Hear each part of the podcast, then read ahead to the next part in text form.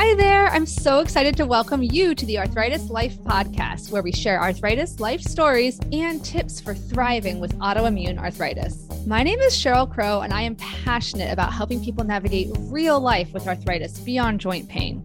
I've been living with rheumatoid arthritis for twenty years, and I'm also a mom, occupational therapist, video creator, support group leader, and I created the Room to Thrive self-management program.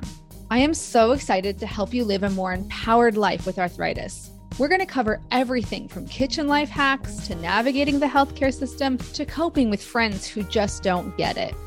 Seriously, no topic is going to be off limits on this podcast. My interviewees and I share our honest stories of how chronic illness affects our lives. This includes discussions about mental health, sex, shame, pregnancy, body image, advocacy, self-acceptance, and so much more.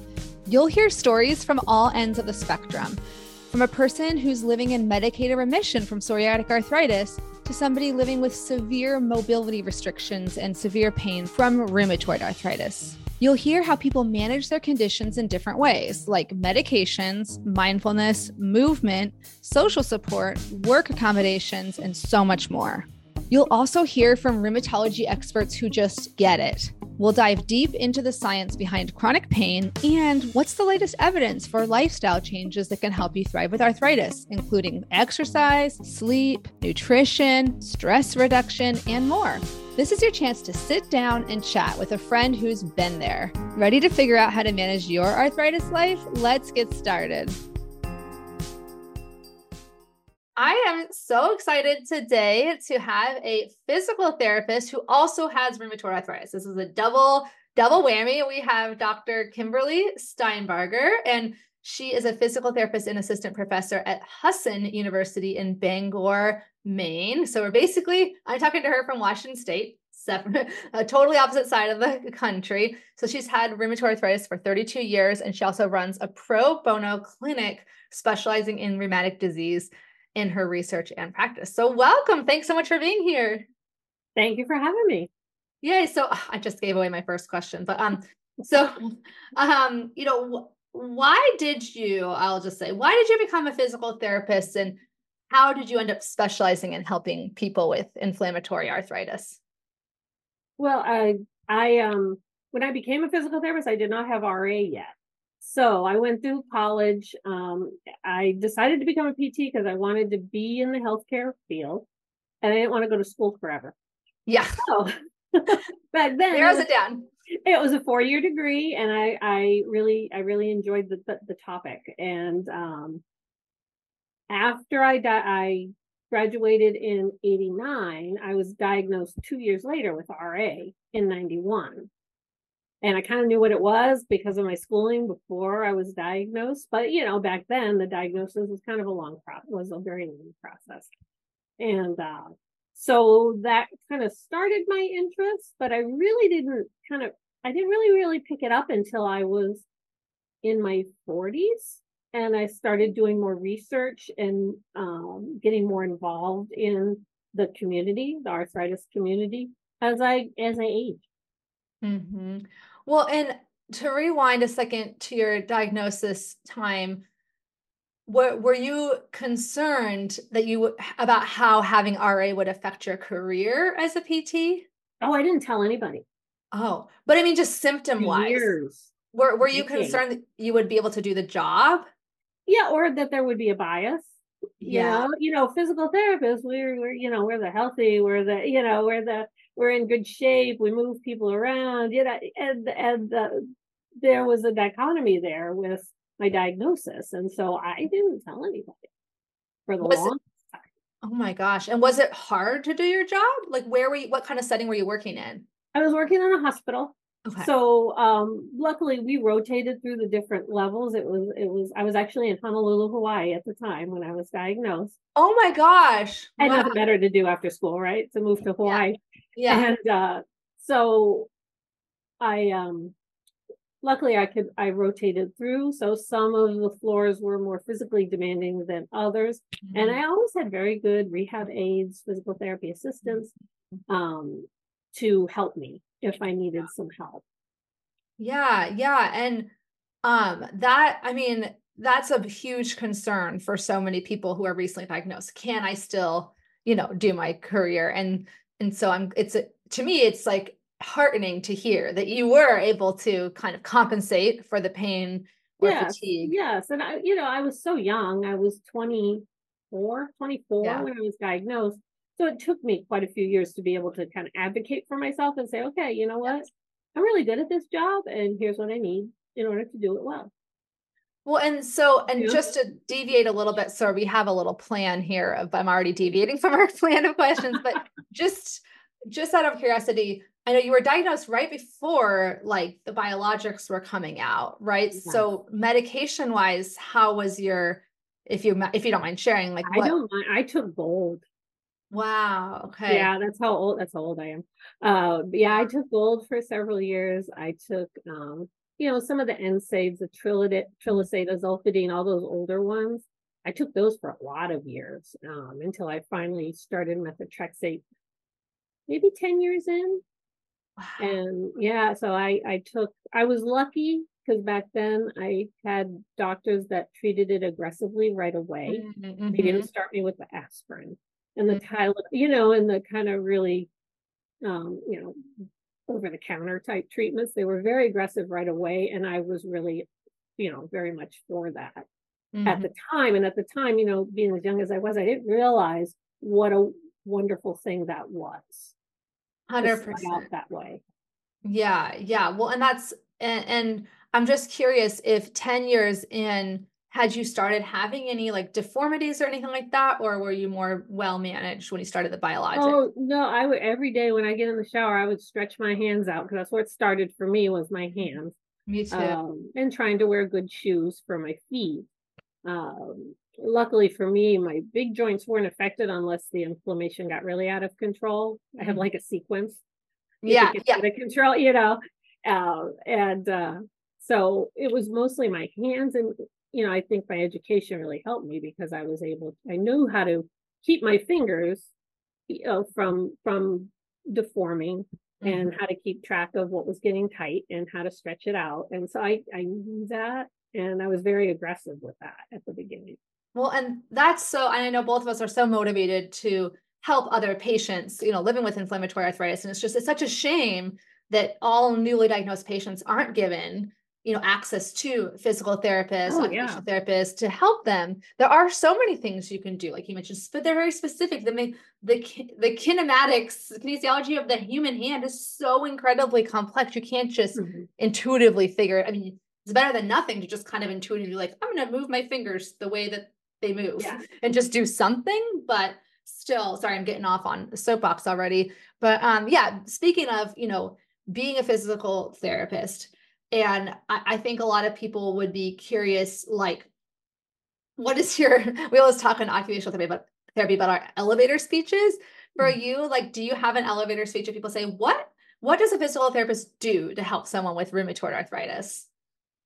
I do, actually. I All can, right. I can, uh, I can walk through your life with you, find out what are the things you've given up and can we get those back? Mm-hmm. You know, what goals do you have? For movement, for life, for your roles that you play every day, whether it's work, school, home, you know, mom, dad, you know, whatever your, your life role is, what are some of the tasks you need to be able to do to fill that out? I can help you with that. And it's not just about going to the gym and exercising. It's about how to manage your life. Wow. That's so congruent with occupational therapy too. That's like why we're like the dream team, but um, yeah, it's so true. It's about using the modality of physical activity to get mm-hmm. at whatever the underlying deficits, quote unquote, or challenges are that are preventing you from performing your daily activities. I don't know if that's, a, if I'm putting words in your mouth, but that's another way of putting no, it. Yeah, that's fine. It's, you know, it's, we give up a lot of things when yeah. we are in pain. And, you know, what what's the first thing to go? It's usually the fun stuff, the leisure activity. The things we like to do, right?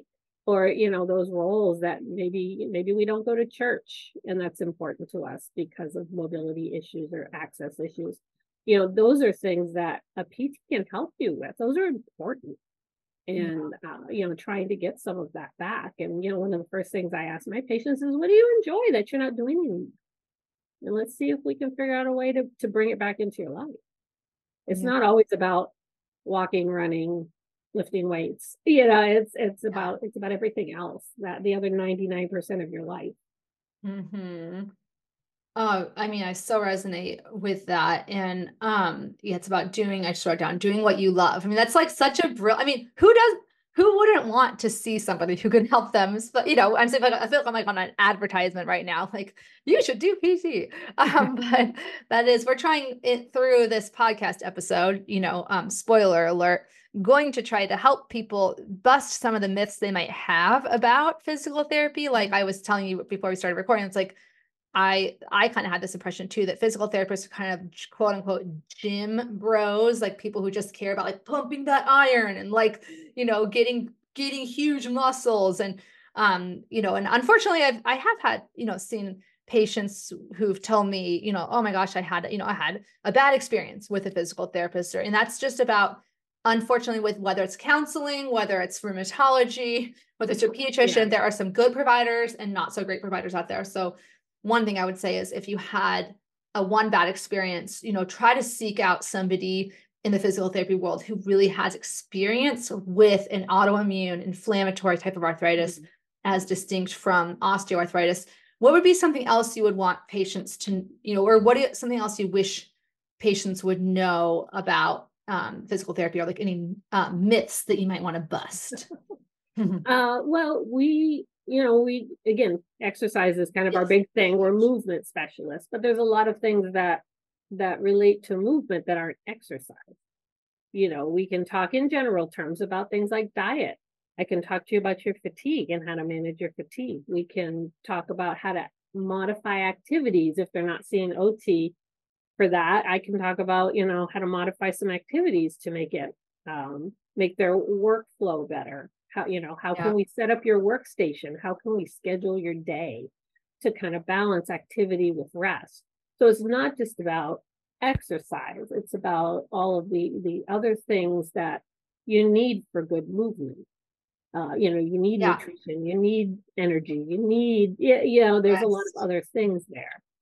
I think that's really a good, I'm, I'm working on like pausing and digesting the things people are saying, because my brain works at like, you know, there's a saying about people with A D H D that they have like a Ferrari mind with bicycle brakes. I don't know if you've ever heard that saying, but I'm working on put, developing some Ferrari brakes, because that's a really beautiful, important statement, that it is about analyzing your movement, the way that you move through this earth and through your physical environment and your energetic environment, not in like a woo-woo sense, but like in a fatigue sense, like the environment. A little bit of woo-woo too. A little, why not? Yeah. Like what, if that's important to you? Yes. Let's yeah. go to the woo-woo, you know, um, and saying like, you know, if I can pick up my water bottle with two hands, that disperses the weight of this water bottle across two hands. And if I put my fingers in a certain way, it's going to put less stress on them than if I pick it up like this, you know, sorry, this is Vish. I should know after one hundred episodes, this is an auditory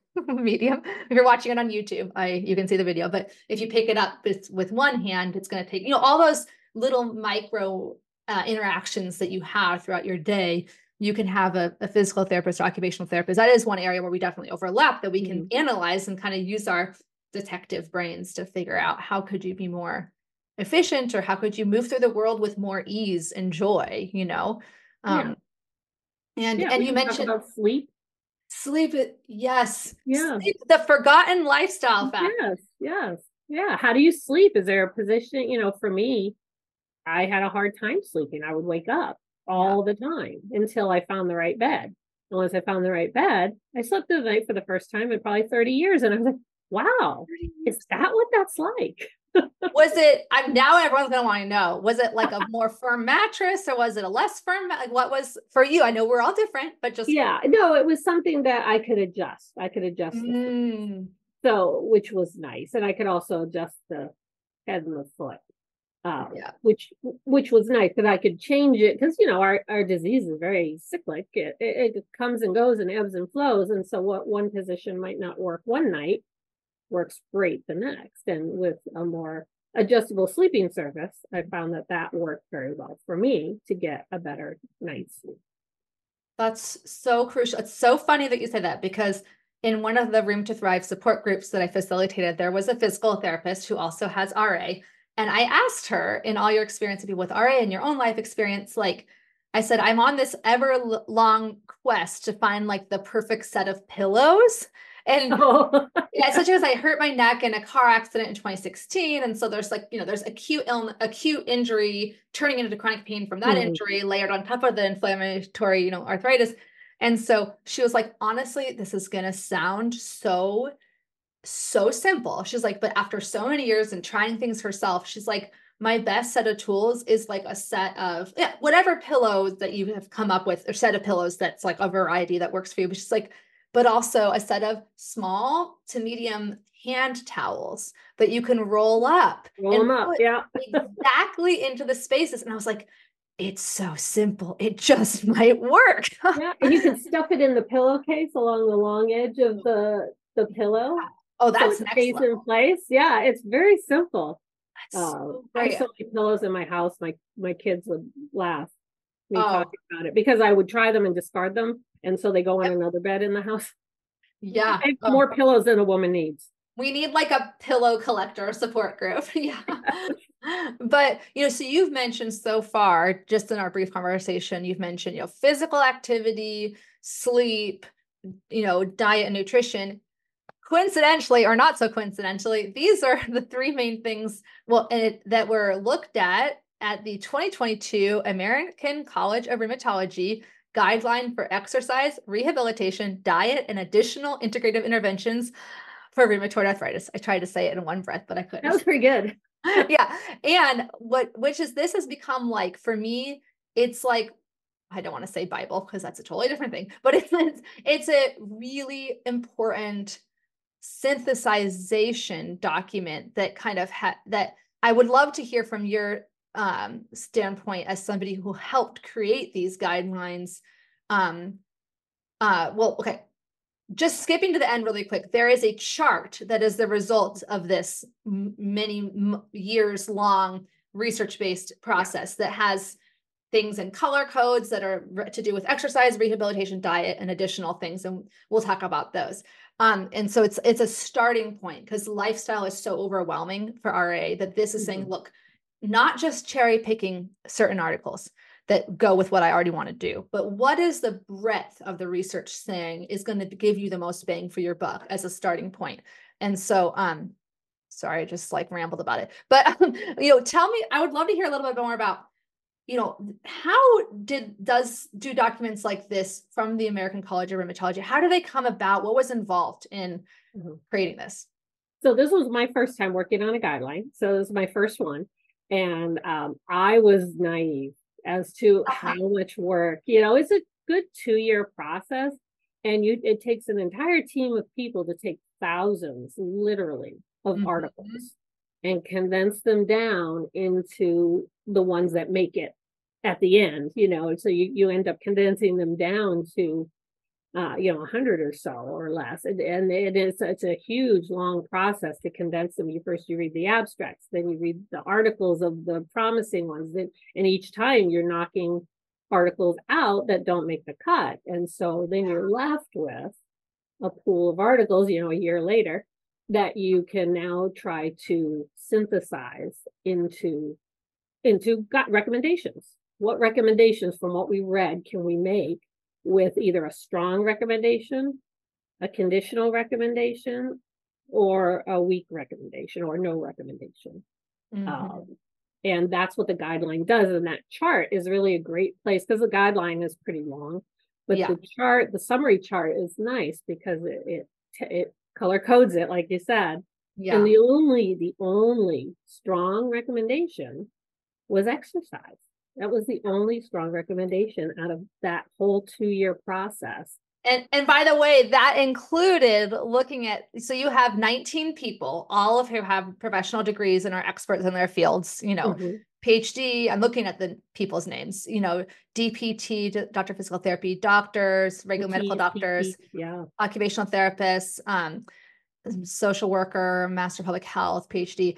And they they're looking objectively at all this data. And so consistent engagement exercise was more strongly recommended than comprehensive physical therapy or comprehensive occupational therapy. So it's like, wow, we went to our degrees. And actually, if we just got people to exercise, no, it doesn't mean that it's not effective, right? So it's just, it's, it was, I think it's important to look at the, this objectively and say like, wow, that if you're a patient and you're like, why does my doctor keep harping on exercise? Like, or that seems so unrealistic, or it just seems like they're not listening to me because I'm in pain and you can't exercise if you're in pain. You know, it's like, it's because the wealth of the evidence is stronger for, for exercise or engagement and consistent engagement in physical activity than it is for diet, than yeah. it is. It's just objectively yeah. true. Exercise is, is the best medicine that nobody uses. Yeah. Well, some people do. It's hard, you know, but it's hard, right? Asking people, you know, if I'm asking somebody to exercise and eat right, those are two things we don't want to do. You know, it's yeah. hard. And I understand that it's hard. Um, so that's why it's really important to start with baby steps so that yeah. it's not overwhelming and it's not as, well, it doesn't have to be as hard as it sounds.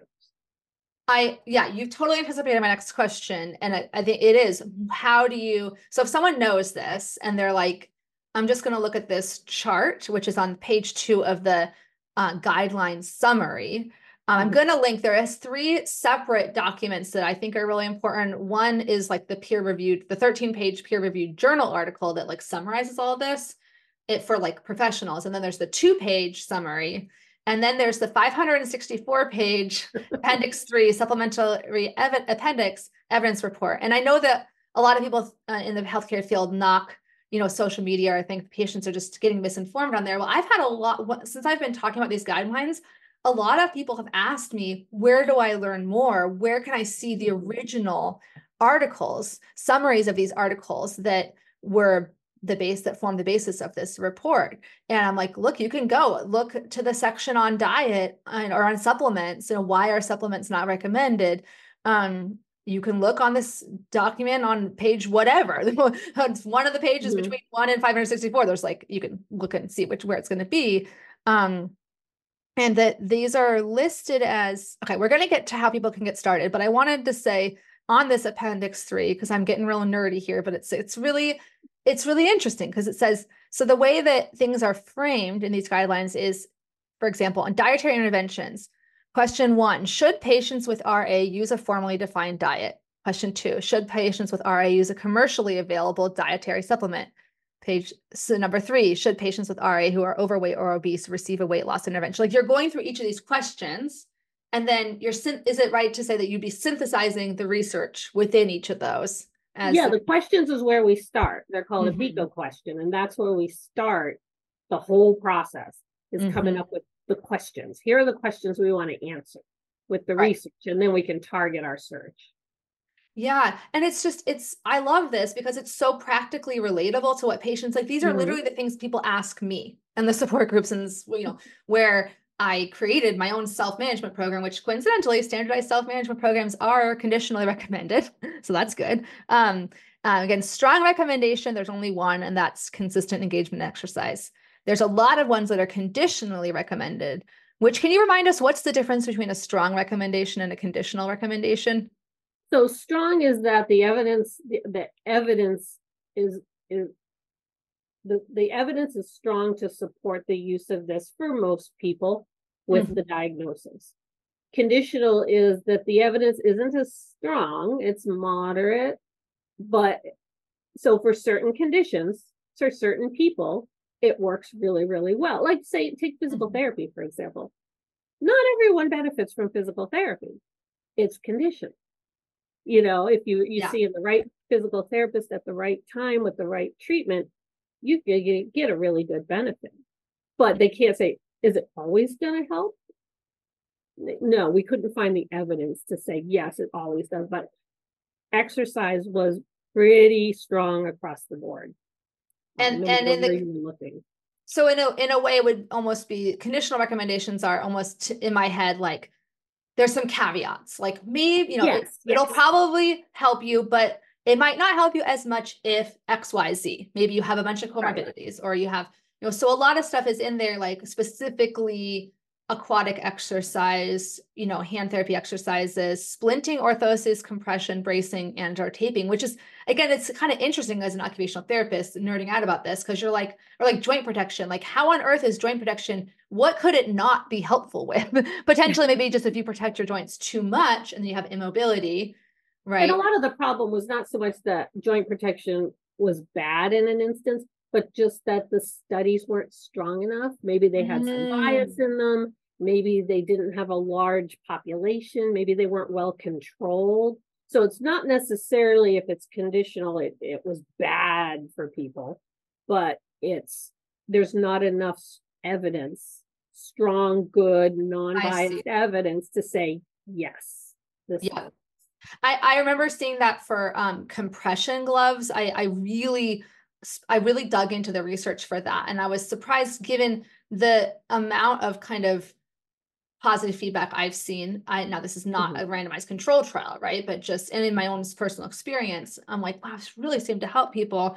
But yeah, the evidence is just not objectively as strong. It's not, there's nothing wrong with it. Like there's nothing evidence that it's ineffective, mm-hmm. but, um, but they're not, the evidence for it isn't as strong. So actually I will stay on this train of thought before we go into getting started with movement and exercise, because okay. I think this is important to understand the difference. If you're looking at this chart, pay, again, page two of the integrative R A treatment guideline summary, which is just the two page summary. This is the chart that has different greens and reds. None of the things were strongly recommended against, but four of the things were conditionally recommended against. So what, what makes something, now interesting, it, these four, I'm going to say them out loud because I think these are interesting because these are some of the things people ask me the most about and that I see the most inf- misinformation online about, especially diet. So any formal, formally defined diet other than Mediterranean style is conditionally recommended against. Any dietary supplements are conditionally recommended against. That does not mean for you as an individual that the keto diet or the paleo diet or vegan or specific other, you know, uh, autoimmune protocol, there's evidence that that's going to be harmful to you specifically, but at the population level, looking at large numbers of people, right? That these, there's something about these that's not just not that helpful. It's what makes it conditionally recommended against. Uh, I think a lot of the problem with, say, for example, diet, when you take a group of people and you try to do a study on how they eat, Yeah. trying to get everybody to eat the same way for a certain number of weeks is impossible unless you have them in a very, a very artificial type of an environment or where you're actually providing the food for them, which again, it makes it very well controlled, but is it realistic? And we look at yeah. both of those things. And mm-hmm. so, you know, we can't, it was really, it can be really hard to recommend something when the the studies are kind of all over the place. If you well, if you control it really, really well, it's not practical and it's not realistic. So you have to yeah. finding that balance is really hard. Um, yeah. So there is a, you know, the Mediterranean diet was one of the ones that, that that it had more, it just had more evidence. More studies were done on the Mediterranean diet than anything else. So that's the yeah. one that got the conditional recommendation. And then you couldn't make any recommendations about yeah. anything else. Yeah, I think it's worded so you you just summarized it really well. And I also I think that the wording is really powerful or really helpful in the the thirteen page journal article itself. I'm look, sitting here looking at page eight here, and it says we conditionally recommend against adherence to the formally defined diet other than Mediterranean based on very low to moderate certainty of evidence demonstrating no consistent clinically meaningful benefit from following other formally designed diet strategies on physical function, pain, or disease activity specific to R A. In addition to the level of certainty of evidence, this recommendation is conditional because of the burden and costs that accompany that accompany adhering to a formally defined diet, and patient pre- preferences are expected to differ. Mm-hmm. I think taking into account, that's what's so crucial. What I often tell people is, look, if if there's someone out there trying to peddle you a a way to manage your arthritis fatigue that is really low cost and low time consuming. That's like, you need to turn around and bounce on one foot for three seconds every day, once a day. You're like, sure. Like, what do I have to lose by doing that? Mm-hmm. Not a lot, but for some of the really strict diets, that you are losing potentially. Your, your cost benefit analysis is, I'm spending these precious hours of my only life here on earth, obsessing over food, spending mm-hmm. considerable money on something that may not actually end up working. I'm not saying against it, if that's what you value in life. And if, if this is where context is so important. If you're super rich and you want to throw every single possible tool in your toolbox, that is totally makes sense in your life. But if you're like, look, I only have so many hours in the day, so much money, where do I want to put my energy? That's where the guidelines right. can be helpful. Or would you agree with that? Sorry. Oh, absolutely. Because, you know, and especially when you think about someone with R A or any rheumatic disease, mm-hmm. your energy is limited. So you need to be very selective about where you're putting that energy. I tell my students here, I say, if you're going to, you know, prescribe an exercise, for example, it better be a damn good exercise, because if they're going to expend the energy to do it, it's got to be worth, yeah. worth the time. Yeah.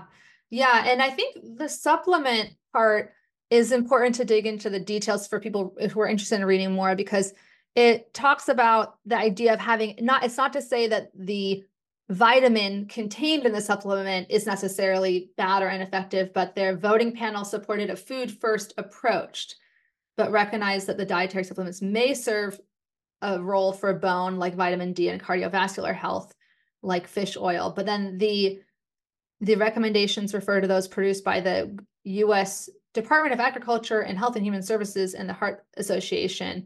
So it was just interesting that they kind of had those caveats in there for the supplements, because that's something a lot of people ask: what natural, quote unquote, supplements can I? Right, do? And I think I think part of the conclusion there was that the supplement supplement recommendations aren't right now.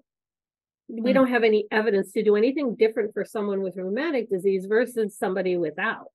I mean, the mm. U S D A and their recommendations are fine for most people, and including people with rheumatic disease. There wasn't a differentiation that could be found.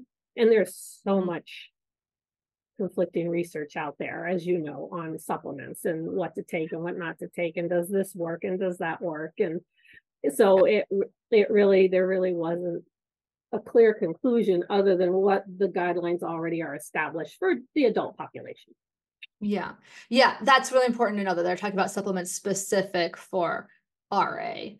Yeah. Mm-hmm. Um, and I think the last one before we go on to d- d- diving deeper into exercise would just be, I think actually probably the best place I should have started with, with looking at the recommended against, conditionally recommended against, is chiropractic. Because to me, as a patient looking at cost benefit, the most important thing to, to me to start with is, could this harm me? Could this harm me in a way that would last a long time? Mm-hmm. And it's very possible that, you know, this, I'll just say from the guidelines themselves, you know, um, in the absence of evidence, we conditionally recommend against chiropractic therapy via chiropractic spinal adjustment directly for the management of R A because of the potential cervical spine complications that can occur.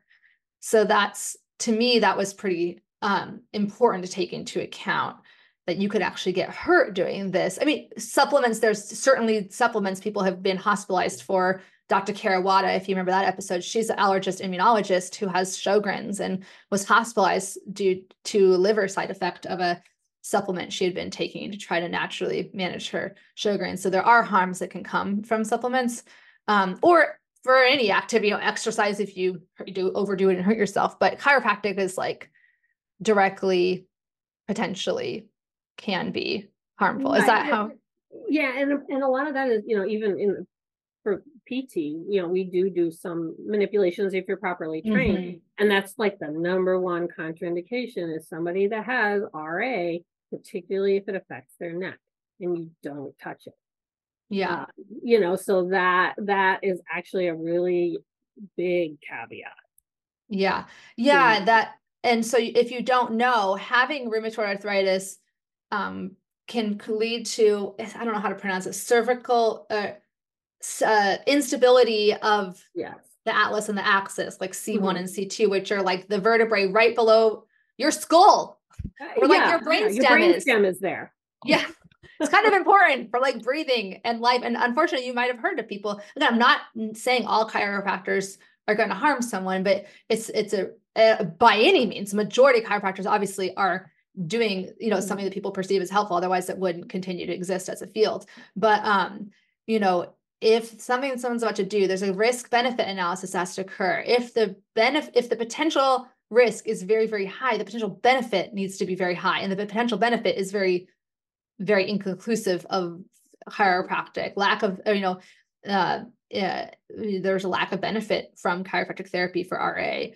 Um, and th- indicated that this approach carries a perceived burden and cost. I'm ready for the thing. And it's important to mention that because this part of the guideline actually talks about the voting panel and the patient panel. So I mentioned earlier, because I was being kind of an academic snob saying that, um, you know, I'm a little bit of a snob, not, not snob, but, you know, to me, the degrees mean something. I'm not going to be, you know, it means something that people devote their life to these things, but also it means something that patients have, patients are the experts in their own care, and patients are, have lived experience that contributes to these guidelines too. So the voting, there was the voting panel of the experts, and then there's the patient panel, yeah. And they were able to vote on these as well. Is that right? Yep. If you have ever felt completely lost or utterly alone while trying to navigate real life with rheumatic disease, listen up. I am here for you. I created an educational program to help you go from overwhelmed to confident, supported, and connected in a matter of weeks. And it's called Room to Thrive. After earning a master's in occupational therapy and completing hundreds of hours of additional training, I created a step-by-step guide to help you truly thrive with rheumatic disease. This is the only program I know of that's designed to improve quality of life for people living with inflammatory, autoimmune forms of arthritis, like rheumatoid arthritis, psoriatic arthritis, ankylosing spondylitis, non-radiographic axial spondyloarthritis, Sjogren's disease, and more. During the self-paced lessons, you'll learn how to manage pain and fatigue, cope with stress, navigate relationships, and continue doing the things that matter to you and bring you joy. The goal is really to help you improve your quality of life and learn how to thrive with your rheumatic disease right now, rather than waiting for a distant day when it might be cured or healed. I really created the down-to-earth, practical, heartfelt resource I wish I had had when I was first diagnosed at age twenty. If you want even more in-depth support, you can join the twelve-week Room to Thrive virtual support group, where you'll be surrounded by people who actually get what you're going through, people who will provide the encouragement, validation, and support that you deserve. Each group is expertly moderated, so you don't have to worry about the kind of misinformation that spreads like wildfire in the free-for-all social media groups. If you're on the fence, don't just take my word for it. Here's what Katie had to say in March twenty twenty-three. I was lost and overwhelmed with my R A diagnosis. It felt overwhelming to know what to read, what to do, how to spend my energy trying to research on the internet. Room to Thrive did that for me. It's been like getting a crash course in my diagnosis along with a community who gets it. To see all the details, including the dates for the next support groups, go to the link in the show notes or bit.ly slash thrive room with a capital T and capital R. You can also just email me anytime at info at my arthritis life dot net. And don't delay if you're interested, because each group is capped at sixteen people or less in order to make a small, intimate group atmosphere. Thanks so much for your time, and I can't wait to get started with the next groups. And I can't wait for those of you who are interested in the self-paced option to go ahead and join that at any time. Bye-bye for now. Yeah, it's really, it's really, I mean, yeah, I think this is, again, I've been like, proselytizing, if that's the right word for this, telling people to check out this guideline because um, you can, yeah, it's like doing a lot of, a lot of people want to do their own research, and it's important to do your own research on different interventions, but it's amazing that someone's already kind of like amalgamated the important, like many of the important research yeah, things. Yeah. So I mean, just yeah. the number of man hours of hundreds of people. Yes. Put this together. Yeah. It's more efficient to start there than just try to do it all on your own, in other words. Mm-hmm. But, um, but okay. So we earlier, ten minutes ago or whenever, we were talking about not knowing. A lot of people tell me, where do I start? I'm overwhelmed. Or I tried one form of exercise and I felt worse. And now I'm scared to, to try something else. What do you recommend as a starting place for, and I know I use the word exercise, but we maybe for increasing physical activity. So, so yeah. And I, I try to rephrase it as physical activity because, you know, exercise, what do you think of? We think, oh my gosh. I've got to get changed, I've got to go to the gym, I've got to work out, and then I've got to take a shower, and then I've got to get changed again and go back. You know, it's a long process. And for someone with limited um, energy, that yeah. is exhausting. It's exhausting just to think about it, right? But if you try to frame it more in terms of physical activity, you know, do you like to garden? That's physical activity. Are you doing housework? That's physical activity. The W H O actually, the, the World Health Organization, has a statistic that I love. And it's, if you can do five more minutes of physical activity mm-hmm. than what you did yesterday, it improves your health. I love that. Yeah. I love that stat. Um, yeah. And uh, I, you know, I tell patients that too. You don't have to start with, uh, you know, our Zumba class three times a week. Mm-hmm. Maybe you start, you tend to only walk around your house. Maybe you walk to the mailbox. Mm-hmm. If you only think you can walk to the mailbox, maybe you walk a little ways down the street. You know, and try to go a little bit further. You don't have to, you know, tackle the world right out of the gate. It's yeah. baby steps. It's just a little bit more walking. Do something you enjoy. I really am a proponent of doing something you enjoy. What's something that you dropped out of your life that yeah. because of the pain and because of the fatigue that maybe you want to try to do? And, you know, we can, you know, we can look at that. I had a woman that, that she quilted, and I didn't realize her quilting machine took up her whole garage. She uh-huh. walked around that quilting machine. I don't know how many times. We put a pedometer on her, and she was getting all kinds of physical activity. Never realized. And I said, well, there's, a, there's your start right there. And you're doing something you enjoy. So it doesn't seem like exercise, but it is. Yeah.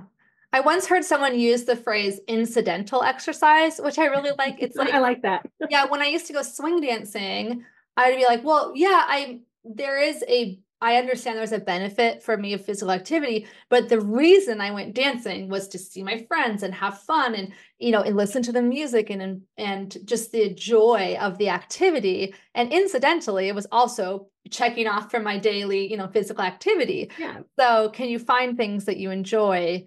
Um, that, that can also give you that, that boost. And I think one of the biggest barriers is this perception, which is totally makes sense if you don't know the research, that if I'm fatigued, I feel tired and lack of energy. Why are you telling me to expend more energy?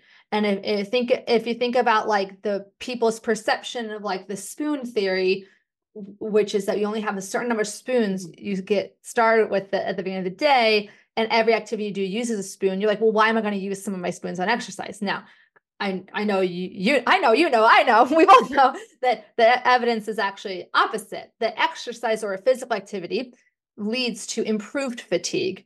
How do you get people to understand this until they try it? Because I did not, I was blo- like, I was just mind blown when I learn that. I was like, why does this make sense? Does not make sense. Yeah. It's counterintuitive, right? It's like, yeah. well, I'm tired and I exercise, am I going to be more tired? Yeah. Yeah. And you know, what I, I tell patients usually is the answer is yes at first. Give me two right. weeks is what I tell them. Give me two weeks to let your body adjust, because there are a lot of things physiologically that happen with pain when you start to move mm-hmm. and with depression when you start to move. Pain and depression are also affected very positively by movement and by physical activity. And I, I think, this is my own theory, I think that all feeds into the fatigue. And that's where a lot of my research is right now, is on, is on fatigue. And I think right. once you start moving, I think some of these other things come into effect. You know, you start to feel less pain after about two weeks. Like I said, you know, like all of us, we start a new activity, it makes you sore, right? Yeah, yeah, yeah. You know, but you have to keep going and let your body adjust. And so your pain goes down, your mood improves, your fatigue improves, your sleep improves. And then eventually your strength, your range of motion, your all of those other things that we think of as the the, the traditional benefits of exercise kick in. Yeah. But you got to give it that that two weeks and and you'll feel better eventually. It, like I said, at first, no. You're going to feel yeah. tired because you're not used to it. Your body has not made those proper adjustments. So. Yeah, I it It reminds me a little bit of like, and I know that this is not to go into massage as a modality for R A specifically, but when I, I had gotten a couple massages in my life prior to my car accident in twenty sixteen, I was thought, I kind of feel my joints definitely hurt more after a massage. I was like, mm-hmm. this is weird. Like, this is not helpful for me. So then when I started getting them consistently for my neck after my car accident, I realized that it was, this is my layman theory, slightly informed of being an O T, that I think what, what happened is that initially, yeah, the first couple massages, I almost felt like it's like, well, a lot of your immune system is in your lymph, right? Or circulating mm-hmm. through your lymph. So you're loosening up all this lymph that's all been like kind of congealed together, right? Around and in your whole body. And it's, so it's kind of, initially my joints, all of them hurt worse after a couple of massages. But then when I started getting them more regularly, that effect went away, where it was no longer kind of inflaming my joints. And so I think exercise, potentially exercise is moving your lymph too, right? It's move, yeah, it's getting all your circulation, everything's pumping. And I just think it's, yeah, it's like, if you want to exercise, if you, the, the benefits of physical activity for rheumatoid arthritis are so far beyond the actual joints, you know, yeah, it's, it's yeah. almost ironic because you're like, mm-hmm. what other intervention do we have, a natural intervention other than sleep that can help fatigue? Mm-hmm. Movement, mm-hmm. you know? Yeah. Yeah. And they actually, um, you know, I'm, I can give y'all some of the, in, in the show notes, some of, of these citations, but for my self-management program, I put together this list of like, here's what exercise, and I just used the word exercise, is associated with for rheumatoid arthritis: less pain and stiffness, less fatigue, better sleep, improved strength, not surprisingly, but improved mood, improved cognition, which w- what other tools do we have for brain fog that actually mm-hmm. work? Again, they all, everything's interrelated. So you got to sleep too, and, but exercise, you know, movement helps your sleep, decreased risk of cardiovascular complications, extremely important for us because mm-hmm. of the comorbidities, and then decreased risk of osteoporosis, because you're load bearing on your bones. So you're yeah. like, oh my gosh, this is not just about building muscle to support my joints mechanically, although that's helpful. It's about these systemic symptom improvements. So, oh yes, I, I had got my first DEXA scan of my life. Yeah. You know, I'm fifty-six years old. I got my first DEXA scan ever. And I'm proud to say it was fine. Mine was, I got mine like five years ago or something. And I was like, oh my God, thank God I was a runner for so many years too. I was yeah, wondering yeah. if that was why. Yeah, I'm a black belt, and that's where my, yeah. Oh, wow. Well, so. and okay. So I, that's amazing. Yeah. And I, I, I'm glad that we talked about fatigue and exercise, because again, I think that would be logically, like it logically would make sense for you to be like, I'm tired. Why are you telling me to move? But mm-hmm. hopefully this little conversation has helped you understand that the evidence, and they'll take randomized control trial evidence. Half the people are not moving, the other half are in an exercise intervention, and they they consistently through multiple studies are showing improved fatigue levels, which is really exciting because your medications don't always work as strongly for fatigue as they do for pain, right? They're like Correct. different yeah. whack-a-moles. Which yeah, is yeah. so fascinating how sometimes they're on the, I joke that they're on the same whack-a-mole, like that old, you know, arcade game, versus they're on different whack-a-moles sometimes. But um, one of the things that I found helpful, tell me what you think about this, but when we talk about getting started for exercise, also thinking about, or, or movement, physical activity, thinking about three main types has helped me, like the pillars being cardiovascular, getting my blood pumping to a moderate level, and weight or resistance training, or getting my muscles challenged, and then stretching, like us three kind of separate buckets. Yeah. Um, do you also, I know that that seems overwhelming to some people probably because it's like, ah, that's three things. So I just want to do one thing, mm-hmm. but, um, but certain but things like it, it's yeah. fine to start with one. Yeah. Yeah. You know, it's fine to start with one, you know, but, but those three things are important because they're important depending on what stage of your disease you're in, whether you're in an active flare versus inactive disease, or, or coming out of a flare. Those three things, you're going to use those in different ways, which again, P T O T can show you how to do this. You know, yeah. during a flare, resistive exercise isn't appropriate. It's too painful. It's too damaging to the joint. Range yeah. of motion, light stretches, perfect. Yeah. You know, coming yeah. out of a flare, now you can add that cardiovascular stuff that's not real heavy into a joint strain, but it, it gets the heart pumping, you know, like you're, you're yeah. swimming, you're biking, you're walking, you're things like that. And then once you're in, your, your disease is inactive, that resistive exercise is a great thing to add at that time, because now your joints um, can handle it better. And so the type of exercise is really important, as well as the amount.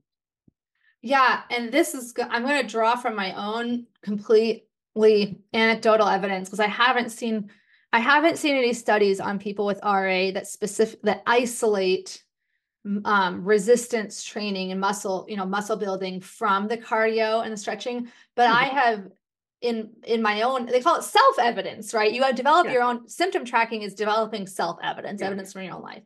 Um, and so last September twenty twenty-three, I started doing two personal training sessions a week. And I told myself, I'm going to start with personal training at my husband's job because it's a spouse benefit. But I was like, if these people don't know what they're doing, I'm going to P T, because I, I didn't, I was kind of skeptical because, again, the quality control can vary, but I was very fortunate to very, one of them's a pre-P T student. She, mm-hmm. she got into P T, getting her doctorate in P T, but she's taken a year off to earn some money before. So anyway, she's incredible. And I have been blown away. So I have gained definite, my goal was to gain weight through gain muscle, you know, mm-hmm. and because I was starting to feel weaker, uh, I could just feel it, you know, just, uh, just, you know, being in my forties now and not, I was always, I've always been into cardio. I've always liked that kind of endorphin high, the runner's high, all that stuff. I haven't done running the last like ten years or so, but I've been like doing the exercise bike, but I hadn't been doing, I was saying like, like my upper body just feels so weak, like my arms and my back and my posture is getting bad. So I'm like, okay, I'm going to do weight training. The benefits, I was hoping that I would get better posture and, mm-hmm. you know, feel in my body more strong. Those were my main, and I knew all these other benefits are probably potentially going to happen. The two huge things that surprised me that were, have been so noticeable have been improved energy, decreased mm-hmm. fatigue, and mood. Like, and I think sleep yeah. has to do with it all too. But I was, I don't know if you, I'm just sharing this for anyone listening in case you're like, because sometimes people are like, I don't like the cardio because it like, I'm, I don't like getting sweaty as much, although you do sweat when you weight train. But I was, I was really blown. I've been really blown away by how much, you know, better I feel now that I've been in this muscle, muscle training and, uh, you know, life now. And, um, I wasn't, I'm not aware of, again, any research that totally isolates the resistance training, but it's been a really positive thing for me. If you have access to like personal training or P T to help you build muscle. Um, that's my little words of encouragement, I guess. Yeah. And, and, you know, for, for adults, you know, the American College of Sports Medicine recommendations for physical activity are, you know, the thirty minutes a day, five days a week of cardio, but also two days a week of resistance training. And that's for all adults. And there isn't any reason why somebody with R A can't do that in a modified way. You know, no, I'm doing the two exactly yeah. two days a week. I got it. Yes. Yeah, you got it. You're there. Yeah. You know, and so the you know those those general guidelines for for adults, um, they count for people with rheumatic disease as well. It's just you probably have to start much smaller and yeah. maybe work yeah. your way up. But anything, if it's not thirty minutes, then that thirty minutes can be broken up into five minute intervals. It That's, doesn't have to be thirty minutes all at once. If you're yeah. doing three ten minute sessions of whatever, walking, swimming, biking, whatever exercise you like, gardening, you know, something that makes you a little bit breathless, mm-hmm. you're you're doing you're doing something for your heart. And you know, if you're lifting something that makes your muscles tired, you're doing resistance activity, even if it's not a formal thing. You know, you you know, you're taking the trash out. Yeah, you know, that's resistance exercise. You're working in the yard. That can be both cardiac and resistance. And, and again, a P T O T can help you figure that out, can help you kind yeah. of break it down and see what you're already doing that you don't realize that you're doing. A hundred percent. Yeah. And I th- when we say P T or O T, we're saying like physical therapist or occupational therapist. Yeah. Just, just, just, I'm always trying to listen for like what my, Uh, some people are listening, like, what do they, what do they mean? The lingo, yeah. Yeah, the lingo. And I think, I think for me, it's helpful to separate the three, the cardio from the muscle, from the stre- muscle resistance training to the stretching. Not that certain activities can't hit all three. Like yoga is a good example, one that definitely hits the stretching and resistance training sometimes, mm-hmm. depending on what the positions are, um, or a lot of cardiovascular stuff is also helping build muscle. But, um, but, you know, a lot of, um, times people don't understand, going back to something we talked about at the very beginning, the minu- minutia or the amount of little tiny tendons and muscles in the human hand and how helpful it can be to do like a stretching routine. Um, and, and that a physical therapist or occupational therapist can give you a set of, uh, you know, home program or recommendations. So you don't have to be looking at this, figuring it all out on your own, you know? Right. And they can break it down and they can say, here, this is what you can do if you're having a flare. Here's what yes. you can do if mm-hmm. you're coming out of a flare. Here's what you can do if your disease is pretty stable. You know, there should yeah. be, it should be three parts. Yeah. Yeah. I, I, that's so key. It was, I think that's, yeah, it's not a, it's not a static set of recommendations that you're like manically doing every single day. Like, okay, well, this is my plan. I have to, I have to do thirty minutes of moderate intensity cardio today. So I'm just going to do it, even though I'm in a horrible flare. No, you need, we have to build in that flexibility. Um, yes. So I think that's so helpful that, that you do that with, with your patients. I wonder, I don't, I, I just want to make sure I'm, I feel like I keep going on my own tangents, but what are some of the things, um, that in the in the clinic that you run up there in Maine, you're still okay to go a little over. Is that or is yeah, that okay? That's fine. Sorry, I didn't mean to be that was a leading yeah. question. But um, you know, what have been some of the things that people have like um, you know, I gave my little anecdote of my my experience, my positive experience with mm-hmm. increasing my specifically my um resistance training, muscle muscle building. What are some of do you have any other like kind of success stories or any, I'm sure you can probably pull a lot of anecdotes. Like what are some of the things that people tend to say that surprise them about improving their physical activity or things that they've enjoyed? Oh, my favorite one was a woman. I was doing a, um, a patient education summit. That was part of my research, was doing some patient education groups. And one woman, we were talking about fatigue and we were talking about brain fog. And she's like, I thought I was getting dementia. Oh, I've heard that in my groups yes. too. And yeah. I said, no, brain fog is a thing. That is a thing. You know, I mean, if you could see my office, I've got like post-its everywhere. Uh, you know, just to help me remember things. Yeah, I've got them all over the place. And um, she was just amazed that that was real. And it wasn't her losing her mind. It was uh, a result of her arthritis and, you know, her pain. And, you know, we do a lot of pain science education. Mm. About, you know, when people start to kind of fall into that chronic pain behavior and that chronic pain, you know, it's like a sinkhole. Once you get in there, you, it's hard to get out.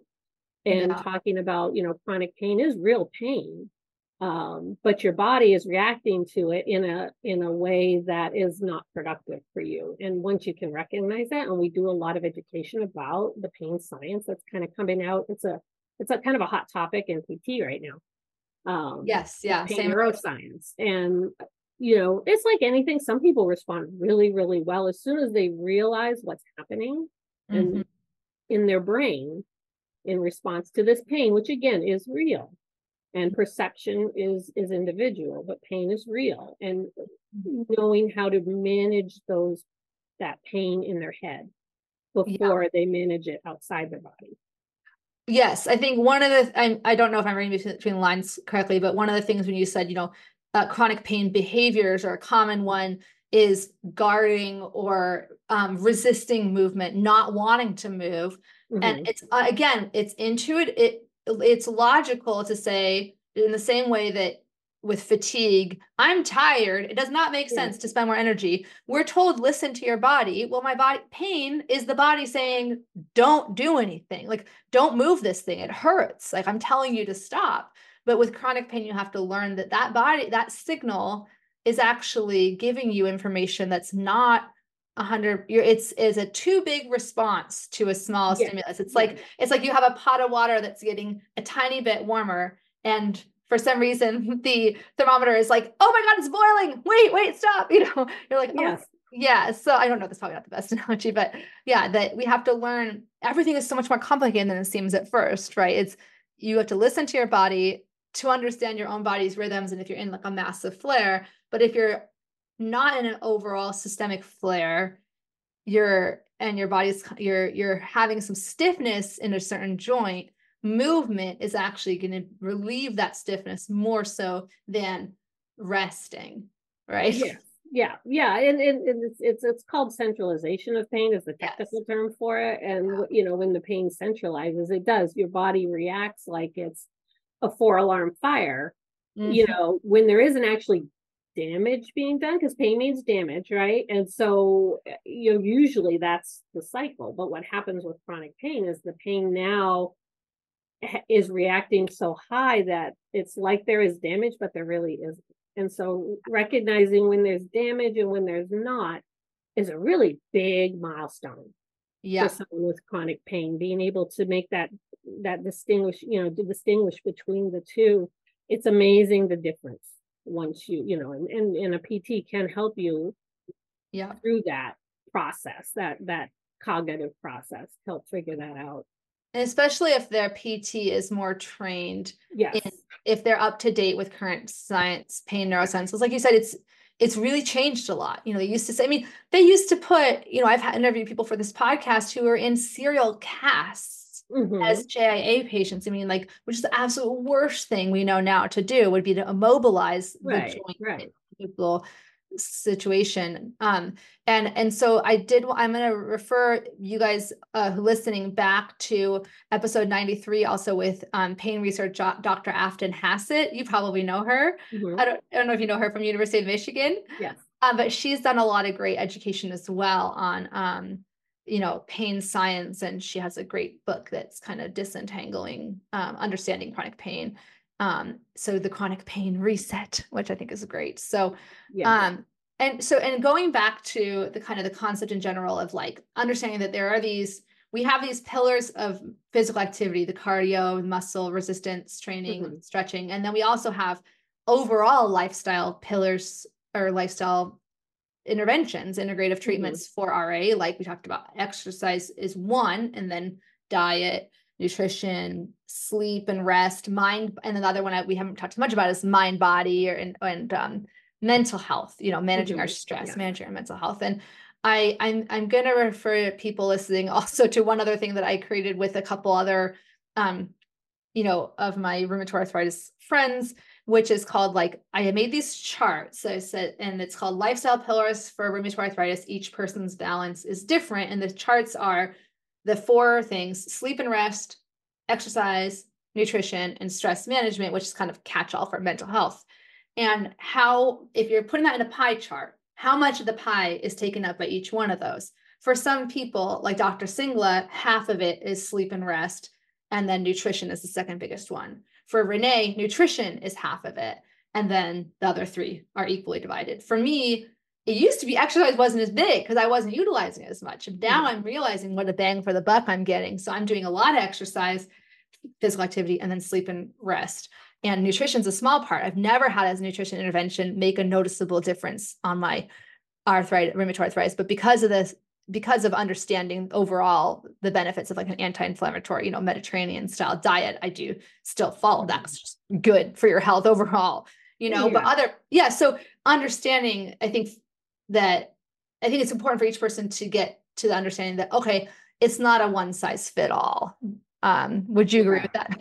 Yeah. And, you know, I actually think of it as, as, a, as a circle, and all yeah. of these things, sleep, you know, exercise, fatigue, uh, you know, pharmaceutical, because there is a pharmaceutical component, you know, all of those yeah. things and lifestyle things that we do, as well as our medications and our and things are in a circle. And anything in that circle that you can tackle helps everything else in the circle. So it helps it to be less overwhelming, because if I decide, okay, I'm going to, I'm going to work on, say, exercise, exercise is going to help my sleep. It's going to help my fatigue. It's going to help all the other things. And it's going to help my medications work better. It's going to help me feel better. My depression is better. It helps everything else. Or let's say I'd want to work on my depression.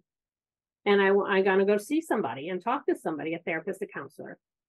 And then that improves, my mood improves. That helps me better able to exercise. And, you know, it, it's yes. all, you can pick one thing to start and yeah. it's going to improve everything else. And then you can try, you can add as you feel ready. A hundred. Yeah. A hundred percent. And I, I'm really glad you mentioned medication, because I do talk a lot on the podcast about uh, the importance of understanding that the evidence for, um, you know, arthritis, rheumatoid arthritis medications is if you compare that to lifestyle interventions, you, you know, I think uh, the latest research I saw was like ninety, around ninety-five percent or, you know, maybe give or take what, ten percent, let's say, let's say mm-hmm. at, at, you know, at the very least amount would be maybe eighty-five percent of people with rheumatoid arthritis are going to need to take medication to, mm-hmm. to control the disease. And, and I, my attitude about that has been, you know, to consciously choose to feel really grateful about that and to kind of see that as a positive thing. I'm so great. You know, there's a lot of people, friends I have with rare conditions that don't have any medications. They don't have any, any evidence-based thing to do. They're just flying blind, you know? So if it is, it's not an either or. Most people who are doing lifestyle interventions are doing yeah. them in conjunction. It's not like you have to choose one or the other, but right. we're, we're not, I don't want to make, create like a false equivalency or whatever to say like, these are just as strong as medicine. For a lot of patients, medicine is going to be, the pharmaceuticals will probably be the the foundation of your intervention pyramid. Mm-hmm. But these are things that at least you can control in your daily life a lot more than your medication. Right. And all those little things that you implement as you implement them over the, like over the course of my lifetime, I've implemented a lot of little things. I mean, you look at my kitchen yeah. and it's yeah. set up. I like to cook and it's set up for someone with arthritis. I have, you know, the rocker knives and I have all of those things and I have it set up efficiently, because that's what I love to do. And, mm-hmm. you know, I, over the years, you implement all these small changes and it really helps your longevity of your joints and your mobility yes. and your movement. Yeah. So it's not a, like a one-shot thing. It's, it's over the course of a lifetime, you can manage it and you can be successful and, you know, you can do the things that you want to do. You just have to modify it and you just have to kind of work up to it. Yeah. You know, don't, don't, don't say, I'm not going to be able to do this, this, and this. You know, again, find the right professional to maybe help you mm-hmm. figure out, is there a way I can do it or do a part of it? This thing, whatever this thing is that I love to do. Um, mm-hmm. Because that's part of the joy in life. And there isn't any reason why you shouldn't have joy, right? Just because you have R A, right? Well, and I think, yeah, for me, part of, you know, the overall, my overall endeavor here is trying to figure out, you know, how do we thrive with yeah. these conditions? And for me, uh, along those same lines, I, I would just add that part of it, part of thriving for me has become em- understanding and accepting that there may be things that I can't do the way I used to do. I'm probably not going to be a soccer player. You know, I still played, I was a soccer player through college, you know, and I play with my husband when we first met and stuff, but since particularly because of my car accident and I don't want to risk my neck through any headers or, or you know, collisions, mm-hmm. um, it's not, you know, I, I, I think it's important to give yourself space to grieve the loss of something mm-hmm. that might be important to you, or for someone else it might be, you get to, you can get to a point where, you know, you use all the tools in your toolbox. Yeah, I go to physical therapy. I'm going to personal training. I'm exercising. I'm sleeping. I'm doing, I'm talking to my doctors about my meds. And there's going to be a point where you might reach a ceiling where you're like, wow, this is, this is as good as we can manage this. And I still have X Y Z lingering mm-hmm. symptom. That's when, for me, the therapy and having coping tools to say, okay, I can make space for this grief and this mm-hmm. sadness about not being able to do certain things, but also make space for embracing all the things I can still do. And like you said, looking at what's still possible and like with a joyful gratitude, mm-hmm. you know, um, but I don't know if that resonates to you at all. Like, do you have anything that you can't do? Cause you're, you seem like so functional. Like, what are you not doing? No, just kidding. Uh, well, you know what? I don't know. Maybe I'm just really stubborn, but I just, I, you know, you. I, I play softball, you Good. know, I, I'm a second degree black belt. I work full time. I've raised my children. And, you know, I've had to modify things along the way. And, you know, I know how to do that. Uh, you know, as yeah. a physical therapist, it, it kind of comes naturally to me. And so, right, right. you know, I find that I, I live for my best days, not my worst.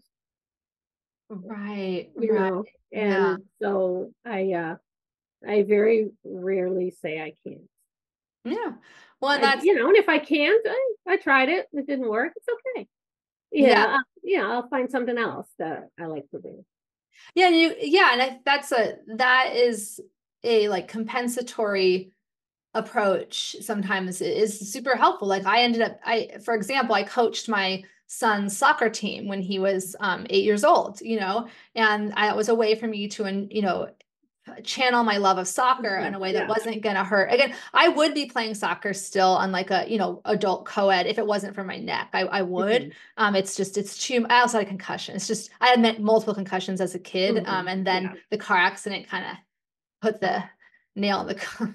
And now I am how I am today. No, not, I'm not saying nail in the coffin. I'm saying that it's, my executive functions are very precious to me. So I'm not going to put my head on my neck in any activity mm-hmm. that I might get, um, Uh, it, but you know, and again, it's a choice that you made. It's not yeah. life carrying you all along, and you're just saying, "Oh, yeah. I can't do that." You're like, "No, this is the choice that I am making," mm-hmm. and that's important mm-hmm. to to to make that choice and not just say, "I can't do that because I have R A. I can't do that because mm-hmm. I do this. Can't do that because I'm in pain." You're not really making a choice there. Yeah, you know, to be able to make that conscious choice, saying, you know what, I'm going to coach soccer because I love soccer and I'm going to coach my son's team. That's fun. Yeah. And, you know, and, and, you know, I did the same thing with softball. I coached my, my kid's softball team and it was fun, you know, and, um, you know, a way to, again, find that joy in life and make a choice, not let the disease carry you wherever it may land you, you know, I don't well, know if that makes sense, but that's beautiful. When I was just going to ask one of my last questions is I was like, what advice do you have for newly diagnosed patients? But I feel like, I mean, everything you said has been so, I think, helpful to a newly diagnosed patient, but just because I gave you these questions ahead of time, is there anything else you would want to say to like a newly yeah, diagnosed? You know, build, build your network, you know, build your network of health professionals, of support groups, uh, you know, find your good resources online, your good, reliable resources online, and, you know, be, become informed. Informed, become informed about your diagnosis, because then you can be an advocate for yourself. Um, yeah. And I think that's that's really important to understand what your needs are. And the, in by having a support group and by having a, a group of professionals, P Ts, O Ts, counselors, dietitians, you know, whoever yeah. you can yeah. afford and whoever you you know you want to have in your life, that helps you become more informed and it helps you advocate for yourself. I mean, you're one hundred percent speaking speaking my language in terms of having a support group. Yeah. And I think I've I talked about this with some rheumatologists. I'm like, you know, the fact that you're not proactively referring people to O T, P T, social works, like it, it's a tacit communication to these patients that that they should be able to just figure it on your own. Otherwise, why wouldn't they have told me to go to these places? You know what I'm saying? Yeah, yeah. I asked my own rheumatologist. I said, "Do you refer people to P T?" Right? And he yeah. goes, "Well, no." I said, "Well, why not? As soon as they're diagnosed, why don't you refer them to P T?" And he says, "Well, it's usually not covered." That is, I said, "But it's not going to get covered unless the referrals are made. You got to keep referring." And yeah. then maybe the reimbursement will come. But, right. you know, well, I, mean, I said it at the conference, we use that as an excuse. And I think there isn't any reason why you yes. can't get the referral. And if and, the referral doesn't happen, at least it's important. And you've signaled that it's important by making that referral to the patient and to insurance company. And I've had this conversation, like I've gone to Washington, D C with mm-hmm. through the help, and I'm, I know you have done advocacy too.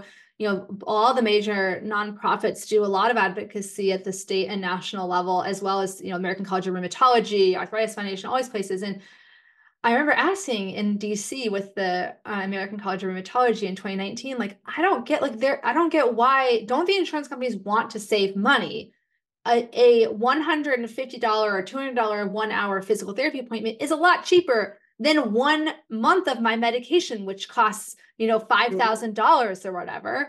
And they're like, the, the lobbyist was saying that basically they don't care about, and this is just, sorry, side note, but potentially helping people understand, sometimes the preventative care is not covered, like preventative care with a P T or O T to teach you about how to protect your joints, even if you're not in a horrible state yet, you know, where you just got diagnosed. Right. Yeah.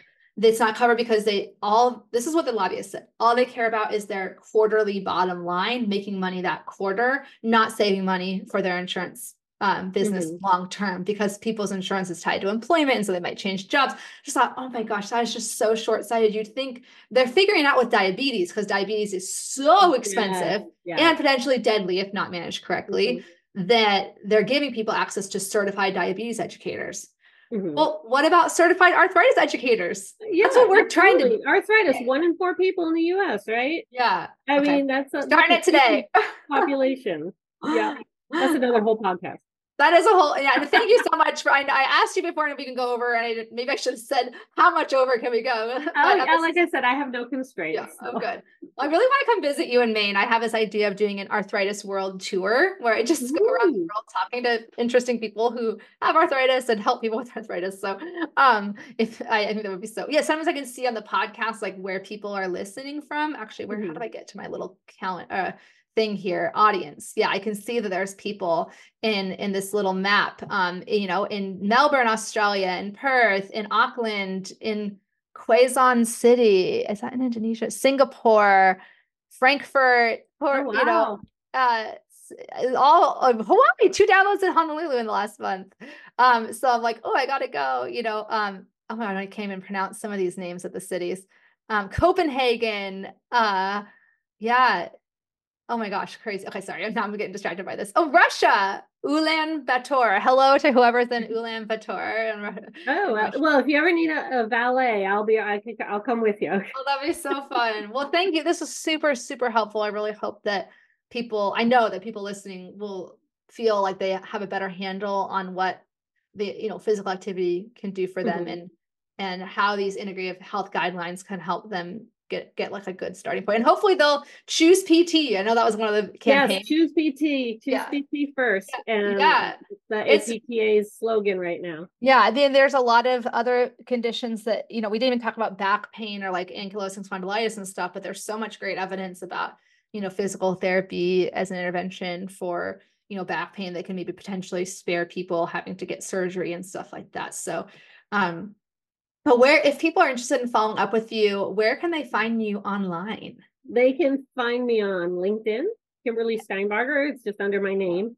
Yeah. Um, at K Steinbarger is my Twitter. Um, or you can look up Husson University and just put my name in and you can find me there.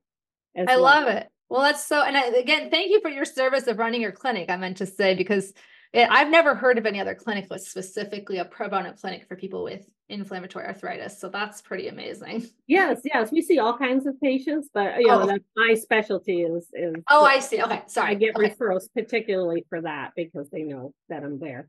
Yeah. Yeah. Well, and maybe if, and so much of it, unfortunately, there isn't like a great directory that I'm aware of, um, of like physical therapists or occupational therapists that can help you that are like particularly graded arthritis, but, um, it's really I a word the directory, about. the A C R directory. Um, oh, oh, do they? Ha- okay. Somebody had asked me about it at the conference and they, um, they, I wasn't there for some reason, but now I am. Oh, so good. Okay. Well, can, maybe I'll... health professionals can go into that A C R directory for people. So they can help looking, tell people. Yeah. If you're looking, that's actually really good to know. Cause um, I think a lot of people ask me, how do I find you? I'm in Wichita, Kansas. How do I find a good? And I'm like, ask your rheumatologist who they hear good things about from their patients. Like I, there's no great place. You know, what do they call it? Find a practitioner. It's on oh. the A C R website. There's a find. Oh, out. okay. Yeah, you can find. I know I'm on there. Okay, I will. I will put. I will put that on as well. Then. Okay. Uh, I'll yeah. put that on the show notes. The show notes um are always found on like the Arthritis Life website, which oh. the long U R L is. We talked about earlier about long names. arthritis dot the enthusiastic life dot com. But I usually just say if you put in my arthritis life dot net, it'll redirect you to oh, okay. my website. So, but I, yeah, I have paid if for if people listening who maybe are newer. I for every episode there's like a show notes page that has the full transcript of the episode, the video, and the audio, and like links to things that we talked about today, like links to the twenty twenty-two A C R guidelines, which are also on rheumatology dot org. But thank you so much again. Sure, thank you uh, for having me. It was fun. Yeah, it was so fun. Okay, we'll talk to you more later. Bye bye for right, now. You take care. Bye. Happy New Year. You too. Bye. Thank you so much for listening to another episode of the Arthritis Life podcast. This episode is brought to you by Room to Thrive, an educational program I created from scratch to help you go from overwhelmed to confident, supported, and connected in a matter of weeks. You can go through the pre-recorded course on your own, or you can take the course along with a support group. Learn more at the link in my show notes, or you can always go to w w w dot my arthritis life dot net. And if you like this podcast, I would be so honored if you took the time to rate and review it. I also encourage you to share it with anyone you know who might benefit from it. I also wanted to remind you that you can find full transcripts, videos, and detailed show notes with hyperlinks for each episode on my website, w w w dot my arthritis life dot net. If you have any ideas for future episodes, or if you want to share your story or wisdom on the podcast, just shoot me an email at info at my arthritis life dot net. I can't wait to hear from you.